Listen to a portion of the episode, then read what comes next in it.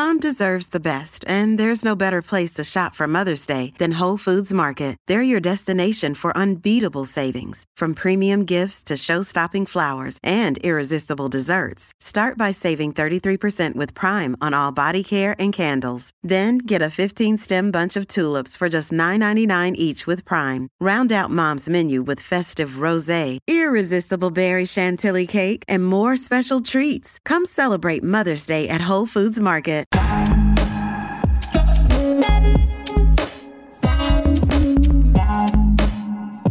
Hello, Fearless Army. Jason Whitlock here, uh, your fearless leader, uh, filling in for Uncle Jimmy. Hope uh, your holiday is going great. Uh, we have a review of this week's fire starters, and on Monday, I started out talking about Tom Brady and Aaron Rodgers and what it means that two of the 10 oldest players in the NFL are the leading candidates to be the MVP. Take a listen. In 1963, at the age of 37, New York Giants quarterback Yelverton Abraham Tittle Jr. was named the most valuable player of the National Football League. In the league's then 43 year history, Y.A. Tittle was the oldest player to win the award. Tittle held that distinction for the next 50 years until Peyton Manning, older by seven months, won the award in 2013. Four years later, 40 year old Tom Brady set a new standard for old guy dominance of a young man's game. This year, another quarterback older than Tittle is likely to be named the MVP of the National Football League.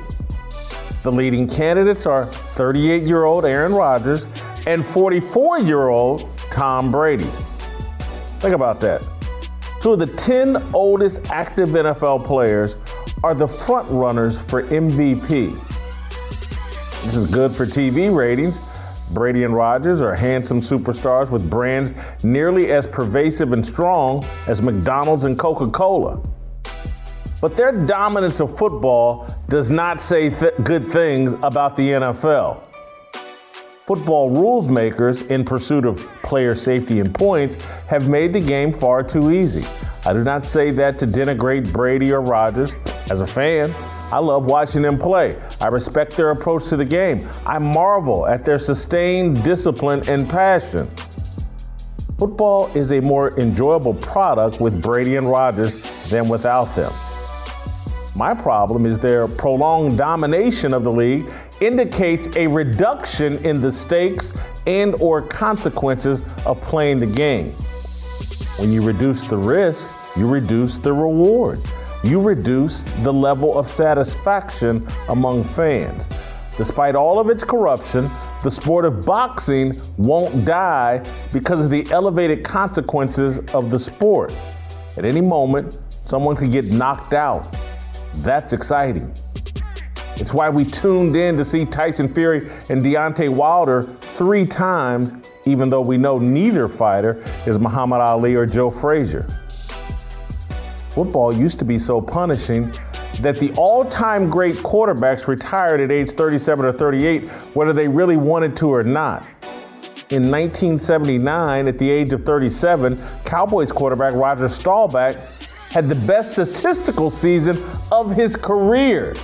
He threw for a career high in yards, 3,586, and touchdowns, 27, and was named to the Pro Bowl for a fifth consecutive year. He retired after the season. He suffered five concussions during the 1979 season and a six and six concussions during the calendar year. Football has significantly decreased the degree of difficulty. Hardly anyone talks about it. The old timers don't want to sound bitter or jealous of the modern players. Corporate media is in bed with the NFL. ESPN and Fox Sports' job is to promote the league, not analyze it. The former players leading the discussion of football on TV are simply happy to be cashing a check. They'd rather whine and cry about some perceived racial injustice than to discuss what's going on in the actual game. The truth doesn't keep the butter biscuits flowing. emasculated, emotion, tears, and racial division, that keeps the cash flowing. Speaking of tears, look, here's an example of what I'm talking about. And so you can't relate to that if you're white, but you can listen and you can, uh, try to help because this is not okay. It's just not. Thank you for everybody that reached out to me. And um, like I know it's getting better, but it's not better, better yet, and better for everybody. And um, you know, like we just got to keep, you know, staying together, man, and just doing what we can. Yeah. And for us to be moving back and not forward in 21st century, like I said, man, National Football League, this hurts me. The clock is ticking, man. I'm sorry. That's what passes for groundbreaking commentary about football. Men crying, men whining, doing everything but dealing with what's actually going on in the game. That's how you keep the checks flowing in corporate media. Stir a little racial division, shed some tears, act emasculated, act feminine, act like the Instagram model sitting next to you knows just as much about the game, or, or you know, connect with her. No one wants to actually discuss what's going, in the ga- going on in the game. So we pretend that what Brady and Rodgers are doing is just as difficult as what Tittle, Roger Staubach, Terry Bradshaw, Joe Montana, and John Elway did. It's not. Tom Brady knows it's not. Listen to what he said in September during a panel discussion with his Buccaneers teammates. Watch this. I think the one thing about football that's changed over the years, which I think is really hard for someone like me who's played a long time to watch, is like it's not being taught the right way. Like a quarterback should only throw the ball to certain places because your receiver is in danger of getting hit. For example, when I used to play against Ray Lewis, mm-hmm. I wouldn't throw the ball to the middle of the field because he would he he'd go after you and he would hit like and we didn't always have the biggest receivers, but he would hit him and knock him out of the game. Mm. And now any every hard hit is a penalty on the defense. So I feel like they penalize defensive players for offensive mistakes. Mm. So like if a quarterback, I was watching the Chicago Bear game, the quarter the quarterback like, messes up, doesn't see the blitzer, and, or the line screws up. I don't know what happened. The quarterback or the line on offense, the defensive player comes in and hits him hard, and they throw a flag on the defense. So they've almost moved the protection of your opponent to you, as opposed to where it should be, which is on yourself. Like if you're a quarterback, you got to protect yourself and your players. It shouldn't be the responsibility of your opponent to protect you. Mm-hmm. And I think that's a real.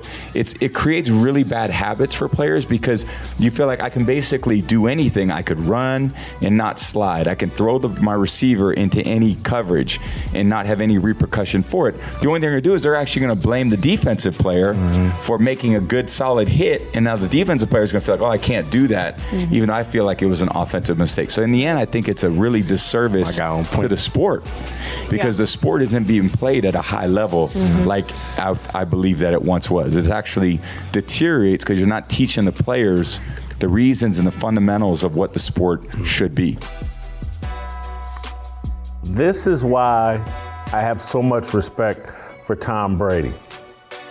He's not afraid of the truth. It's we are. There was so much truth in what he just said. I mean, incredible that goes way beyond football. When you remove consequences, you end up hurting everybody. When there's no accountability, when when you can feel like, "Oh my god, my mistakes are going to be covered up by someone else. They're going to be rationalized and excused. It creates the feeling that you can do anything.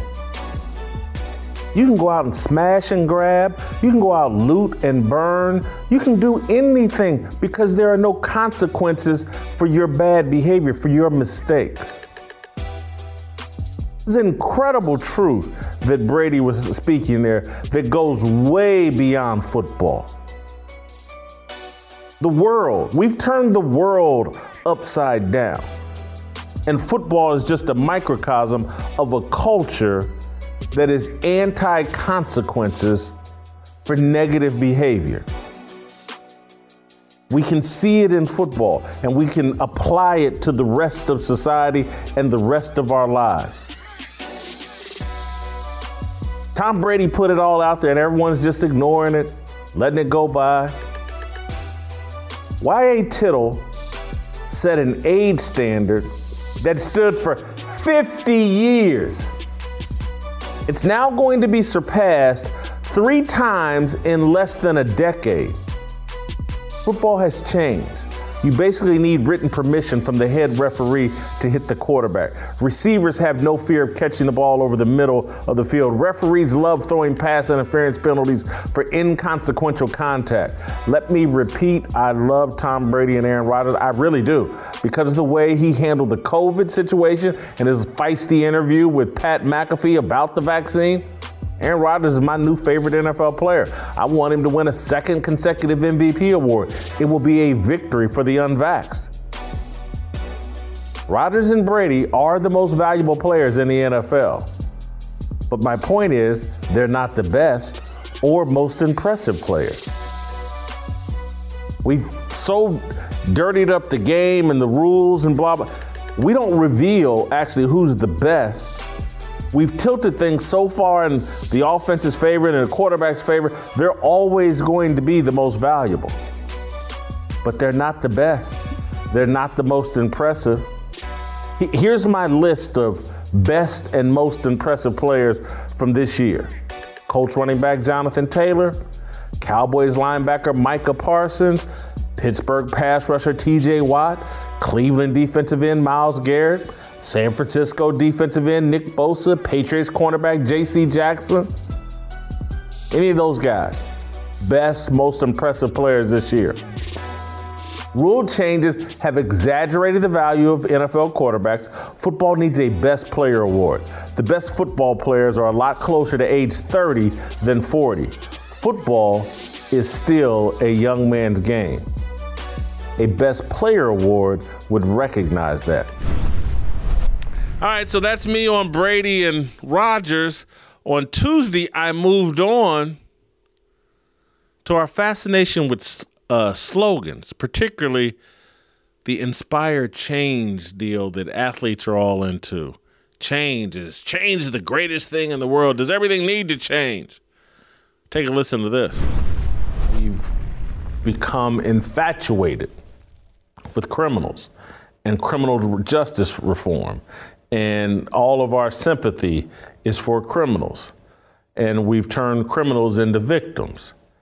And this is all an outgrowth of kind of where I want to start the discussion uh, with our fascination with change. There's this, uh, right now, we're going through a change movement where the idea, the concept of changing things is the most powerful idea uh, working in America. And to, to some degree, it, it clearly starts with politics, it starts with Barack Obama and hope and change and change we can believe in. And look, politicians, not just Obama, but they all lean into, hey, I'm going to change things up and things are going to be better. So it's, I don't want to just single out President Obama. But he did help popularize this change culture and change movement we have going on in America. And one thing I've been asking people of late is like, what's your solution? I, I hear you talking about change, but I don't hear you talking about a solution. And so, change for the sake of change and this idea that all change is good. We, we've got to stop it. And so I'm looking at people that want to change the criminal justice system. And I'm not sure if they have a better plan. I'm not sure if they have a solution. I know they want to change things. And I look at professional athletes that run around, and particularly in the NFL, they have it on the back of their helmets all the time. Inspire change. And again, th- this is where a lot of my problems with athletes are is like they put no thought into anything. Oh, inspire change, that sounds good. Let me slap that on the back of my helmet and let's just change, change, change, change, change. And every all, all the things they get behind, change, change, change, change, change. None of them ever talk about solutions. It's just change. And so when when everything is just change, change, then you you've opened your mind to be manipulated by people who get to define for you what the change is.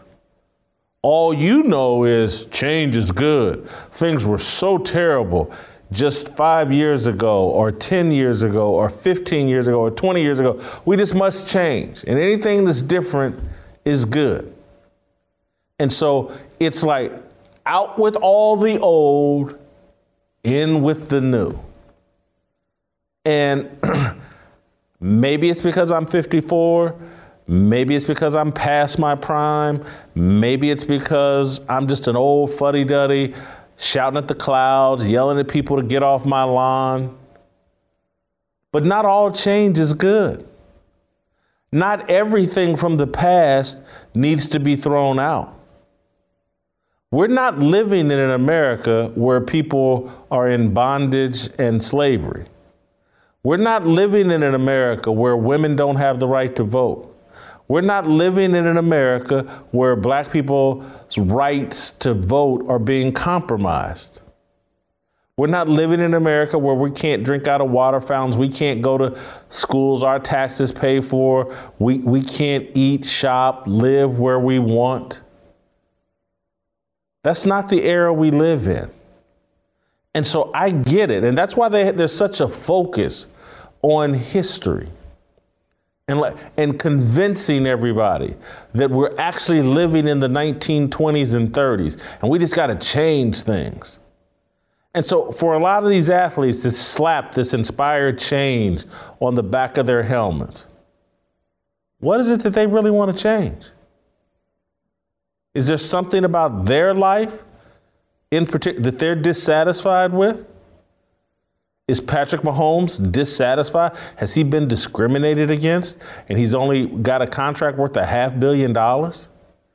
Married to the fruit of the tree,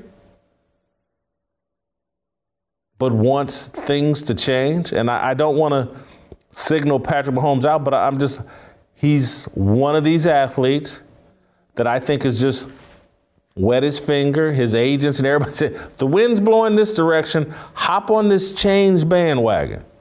And I look at the uh, Malcolm Jenkins and the Players Coalition, and they're going to hop in there, and they have their programs that they're going to institute to change the criminal justice system. And no one either has the courage, uh, the moral standing, the the I, I, the brains to say, hey man, you're a football player. This criminal justice system is very complicated. What the hell do you know about how it needs to be changed? Same question applies to Kanye West. Kanye West, a nice little rapper, designs pretty creative tennis shoes. But, but the criminal justice system and what must be changed? How? Why? Rapping? Because he raps? Because he can curse and come up with rhymes that, that words that rhyme with F U C K? Because, you know, he's not afraid to say N I G G A constantly? And I'm not trying to beat up on Kanye. Sometimes I halfway like Kanye. But this whole little change thing that we're all caught up in, and everybody believes anything that's different must be better, it's just not true. And there must be, TJ Moe talked about it last week, talking about Bill Belichick. And and how Bill Belichick walks everybody into the around the Patriots facility, shows them pictures of the guys that played for the Patriots uh, before they were there, the guys that created this whole dynasty, and even the guys before the dynasty. John Hannah, one of the greatest offensive linemen in NFL history, played in the 1970s, played at Alabama. He's one of the greatest football players of all time. I'd put him in my top 10 list of football players of all time. Played for the Patriots. And it's like Bill Belichick wants you to know that history of that organization and the men that played there before. And he wants you to respect that because he wants you to understand that those guys before you actually built this. And that you must have respect for what they did in order to continue their legacy and to continue to push the Patriots forward.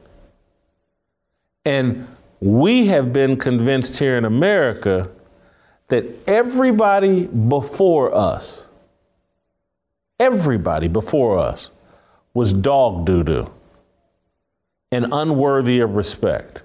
And the systems that they put into place that, that allow us to live on the, in the greatest country on the planet. People beating down doors and do, people walking from other countries, walking through Mexico and to come through our southern border. People in Africa trying to get into America, desperate. We didn't build that. The people before us did. And we should respect them. And we should respect what they did to make this country the envy of the world. And then from that respect, if there are things that need to be tweaked and improved, let's do that. But let's also come up with solutions, things that will make things better.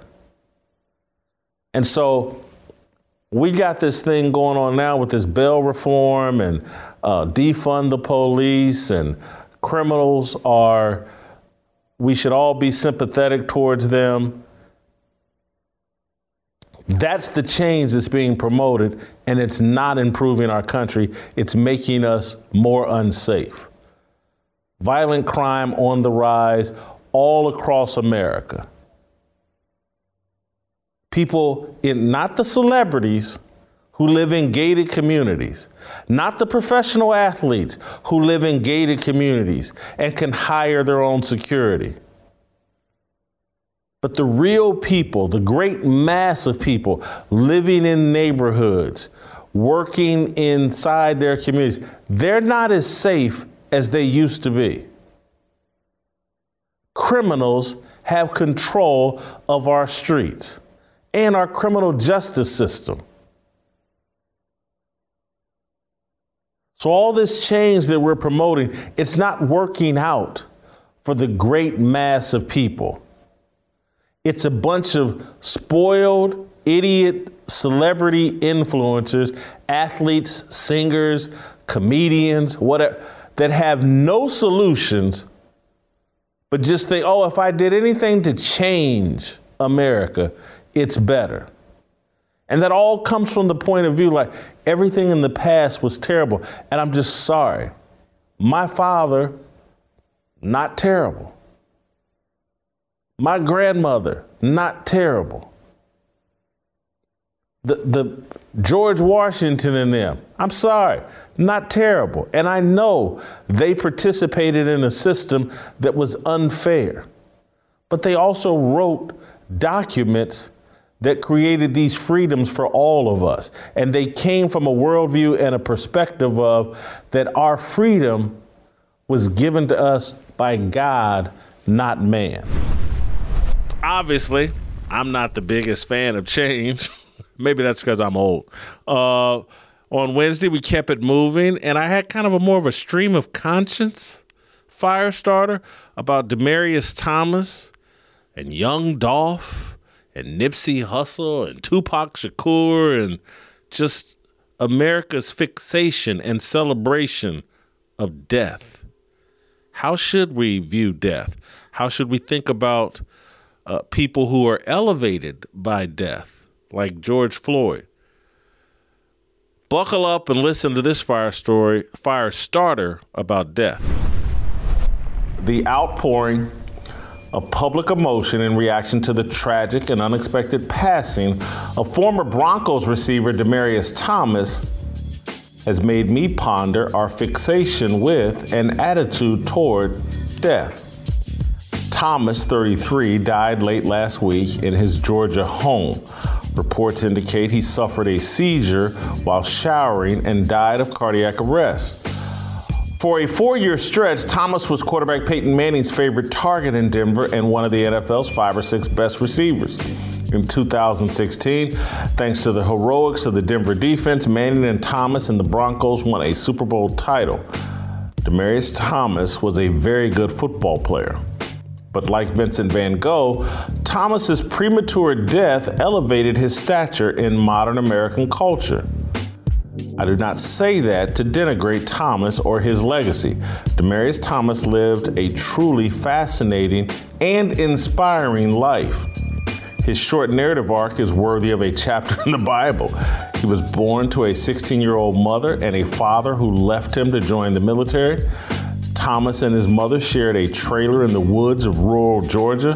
His mother and his maternal grandmother were small time crack cocaine dealers. When Thomas was 11 years old, law enforcement busted up his grandmother's drug ring, sentencing grandma to life in prison and mama to 24 years. In order to remain loyal to her mother, Thomas's mother turned down a plea deal that would have seen her do just four years. Demaryius Thomas's rise from poverty and dysfunction was a modern miracle worthy of a movie. The impact and importance of his life far exceeded his death. But our modern secular culture celebrates death more than life, or at least that's the way it feels to me in 2021. I want to be transparent today about all of this.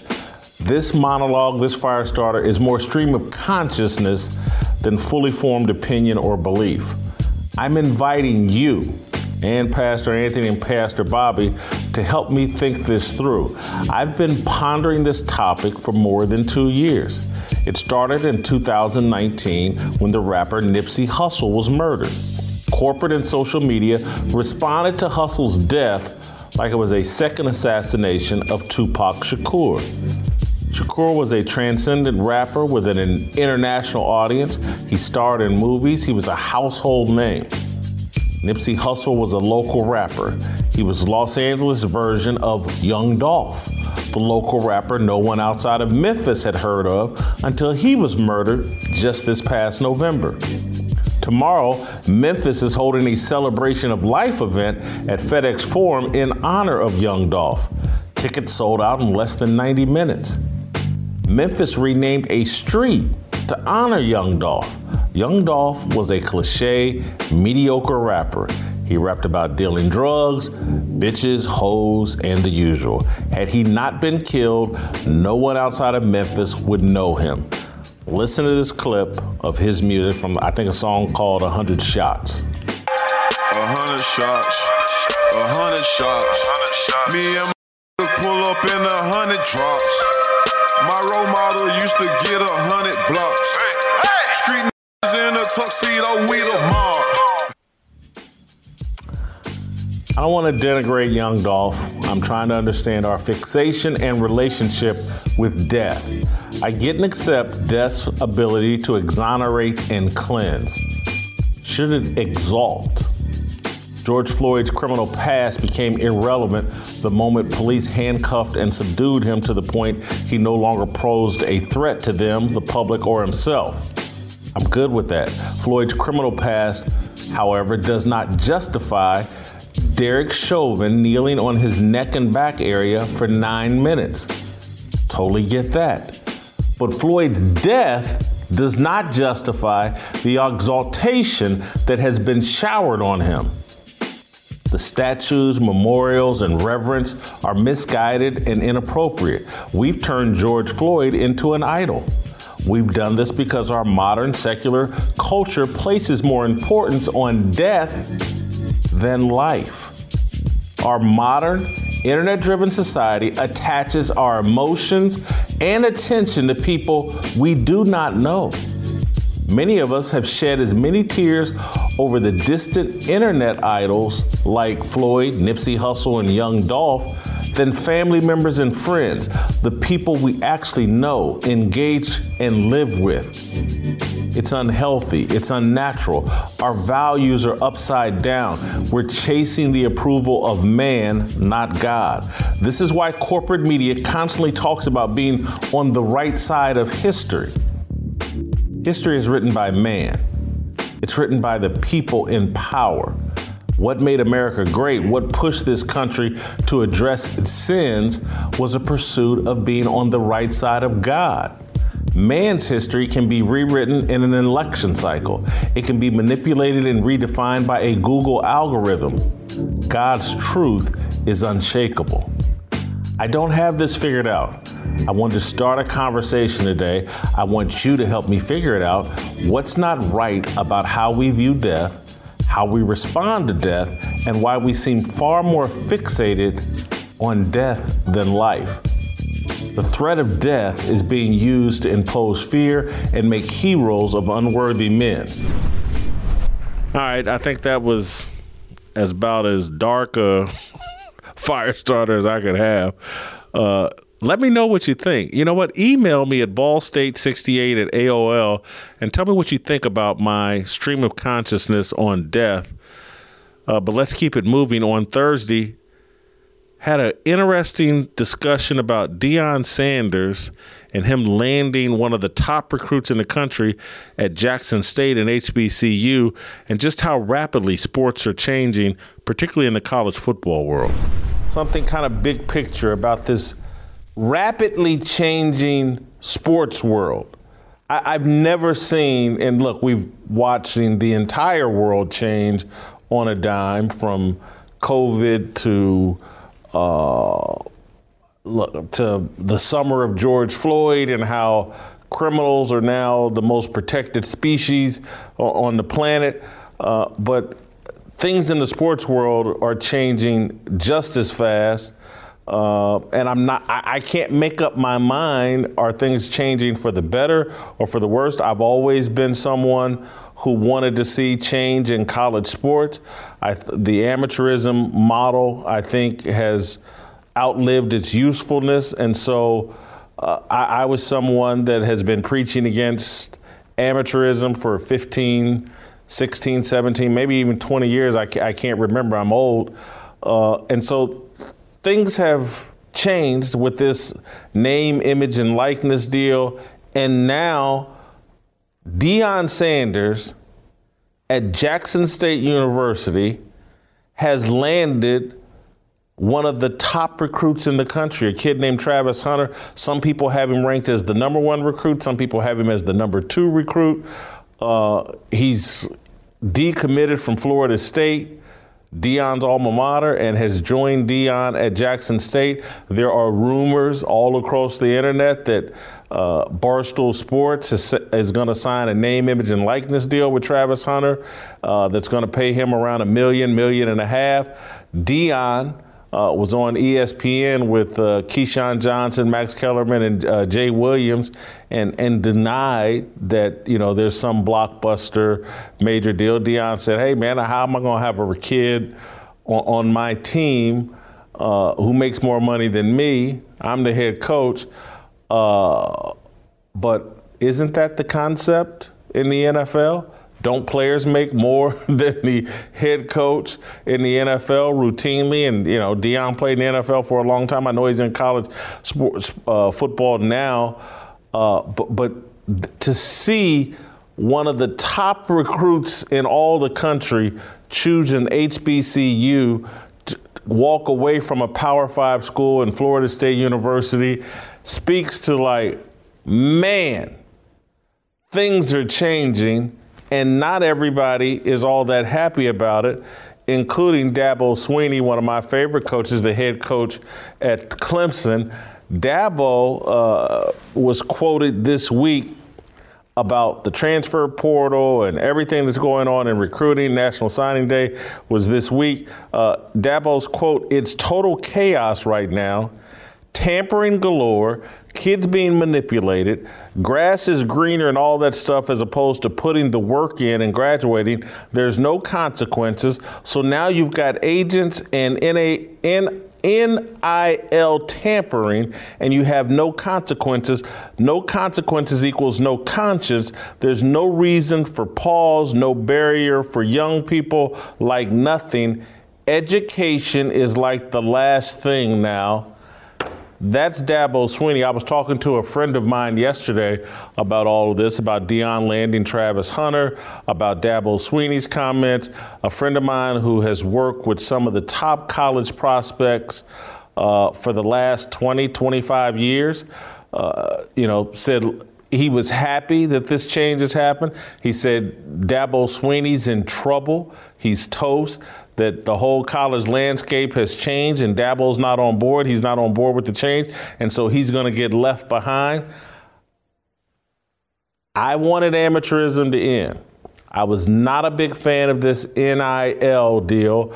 I felt like these colleges, both in football and basketball, needed to partner up with uh, the NFL and the NBA and figure out a way to compensate the best players in college football and basketball uh, together to protect football and basketball from you know, maybe a new level of corruption. And I know some people say, oh, it's always been corrupt. And everybody was happy when the coaches was making all this money. And, you know, now the kids are getting money. You just a hater. With like, no, I'm not just a hater. I'm a former college athlete, former Division One scholarship football player who argued for a long time against amateurism. I just don't like the way it has ended. Or I, dislike is a strong word. I don't know if I'm comfortable with the way things have changed, all the way from the transfer portal to N-I-N-I-L. Why can't I say N-I-L? Uh, I'm just I'm just not comfortable. I, you know, all change isn't good change, and is this well thought out change, or is this something that's just being foisted upon college athletics and college sports? And will it take us to a better place? I don't think so. But I want to discuss this and debate this because there's you know there's other. Uh, look, the other part of this overarching thing about change in sports is like Urban Meyer went from one of the best football coaches of all time to a laughing stock overnight. All right, here we are. It's Friday, and the NFL is having a COVID explosion. So is the NBA everybody's vaccinated in the NFL and NBA. They're supposed to be the most protected people on the earth, but the NFL's talking about canceling football games or postponing football games. Baker Mayfield's upset. I had some thoughts on all of this. The NFL and the NBA are having a COVID pandemic. And the NFL and the NBA, the, the, the Cleveland Browns game is slightly in jeopardy. They've now had to change the protocols and the rules uh, in order to have this uh, Cleveland Browns game this weekend, where they're going to allow uh, players to test every day and they're going to allow them back on the field a little sooner. And and Baker Mayfield and Myles Garrett are justifiably uh, complaining because it's clear as day the NFL had one set of protocols and rules when they were trying to force everybody to take the vaccine. And so they let vaccinated players test once a week. Unvaccinated players had to test every day. Well, now that there is this COVID pandemic sweeping professional sports and sweeping the NFL, now the NFL, everybody's got to test every day. And, and what ended up happening that the players are aware of, the NFL's aware of, the media is trying to ignore is that the NFL's protocols that allowed vaccinated people to test once a week has now made the COVID pandemic within the NFL, it's driven by the vaccinated players. It's they didn't have only once a week. And so they were going into buildings untested, unaware that they're carrying the virus and they're spreading it and passing it along. This is the stupidity of the NFL's own rules trying to force this vaccine down the throats of, of all these young men and all these young athletes in their prime that they created protocols that penalize the unvaccinated. And now, within the NFL, the NBA, the vaccinated people are actually the most dangerous because they've been going untested for stretches of time while the actual unvaccinated people were getting tested every day. They would know, oh my God, I'm carrying the virus. I have COVID. And so then they would uh, quarantine and remove themselves from their teammates. But because of this very bogus, false belief that, oh, the vaccines, uh, if you're vaccinated, you're so much safer than everyone else. You only need to be tested once a week. They created this pandemic, this problem that they have going on that have put games in jeopardy. Corporate media, their broadcasting partners aren't going to talk about the stupidity of these rules and these protocols that set this league on fire and has games in, in jeopardy and has teams as we roll into mid December lit up like Christmas trees with the COVID virus. They did this to themselves. The information, the data, I was just reading something today that TJ Moe sent me from uh, the CDC, basically admitting, conclusion, as this field continues to develop, clinicians and public health practitioners should consider vaccinated persons who become infected with SARS CoV 2 to be no less infectious than unvaccinated persons. That's out of their own words. The vaccinated, just as much of a threat as the unvaccinated to pass on this virus. So when you tell the vaccinated, no, you only got to test once a week. That means for six straight days, they could run around carrying the virus, not knowing it, feeling like they're bulletproof. I took the vaccine, I'm better than everybody else. And they're actually spreading the virus. We've handled from start to finish this COVID thing very stupidly. We've promoted fear. We've bullied people into getting vaccines that really didn't. The safest people are the people who had COVID and recovered from it. The antibodies. Those people are the safest. They should be walking around feeling very confident about themselves, but instead, we've bought into a myth that people that have taken these vaccine trials, these experimental vaccine trials, we, oh, yeah, we're the greatest people on the planet. It's you unvaccinated people that are the threat. You're driving all of this. That whole narrative is blowing up right now in professional sports, in the NFL and the NBA. And, and again, I, I don't want to sound like I'm gloating, like I'm happy about it, but I'm just happy the truth is being exposed. And that we can quit treating the unvaccinated like they're the worst people on the planet. Let me tell you who the dumbest people on the planet are. Uh oh. The ones who thought this vaccine makes me bulletproof. Vaccines take 6, 10, 12 years to be fully developed and tested and to be the kind of effective that we were trying to pretend these vaccines were after 10, 12, 14, 16 months of development. Those are facts that everyone knew and should have accepted. But everybody wanted to go off into their little fantasy world that somehow we had created a magic bullet for this COVID uh, pandemic, and there is no magic bullet. So now we have to deal with reality. And I'm glad the NFL and the NBA hopefully are exposing these lies and myths that we have bought into. All right, thank you for listening. If you have not done so already, or even if you have, Give me a five star like, give me a five star review, write some words, tell me what you think. I listen, I read. all of the reviews. I love them all. Make sure you're telling your friends to join the Fearless Army. All right, I'm Jason Whitlock. We'll see you next week.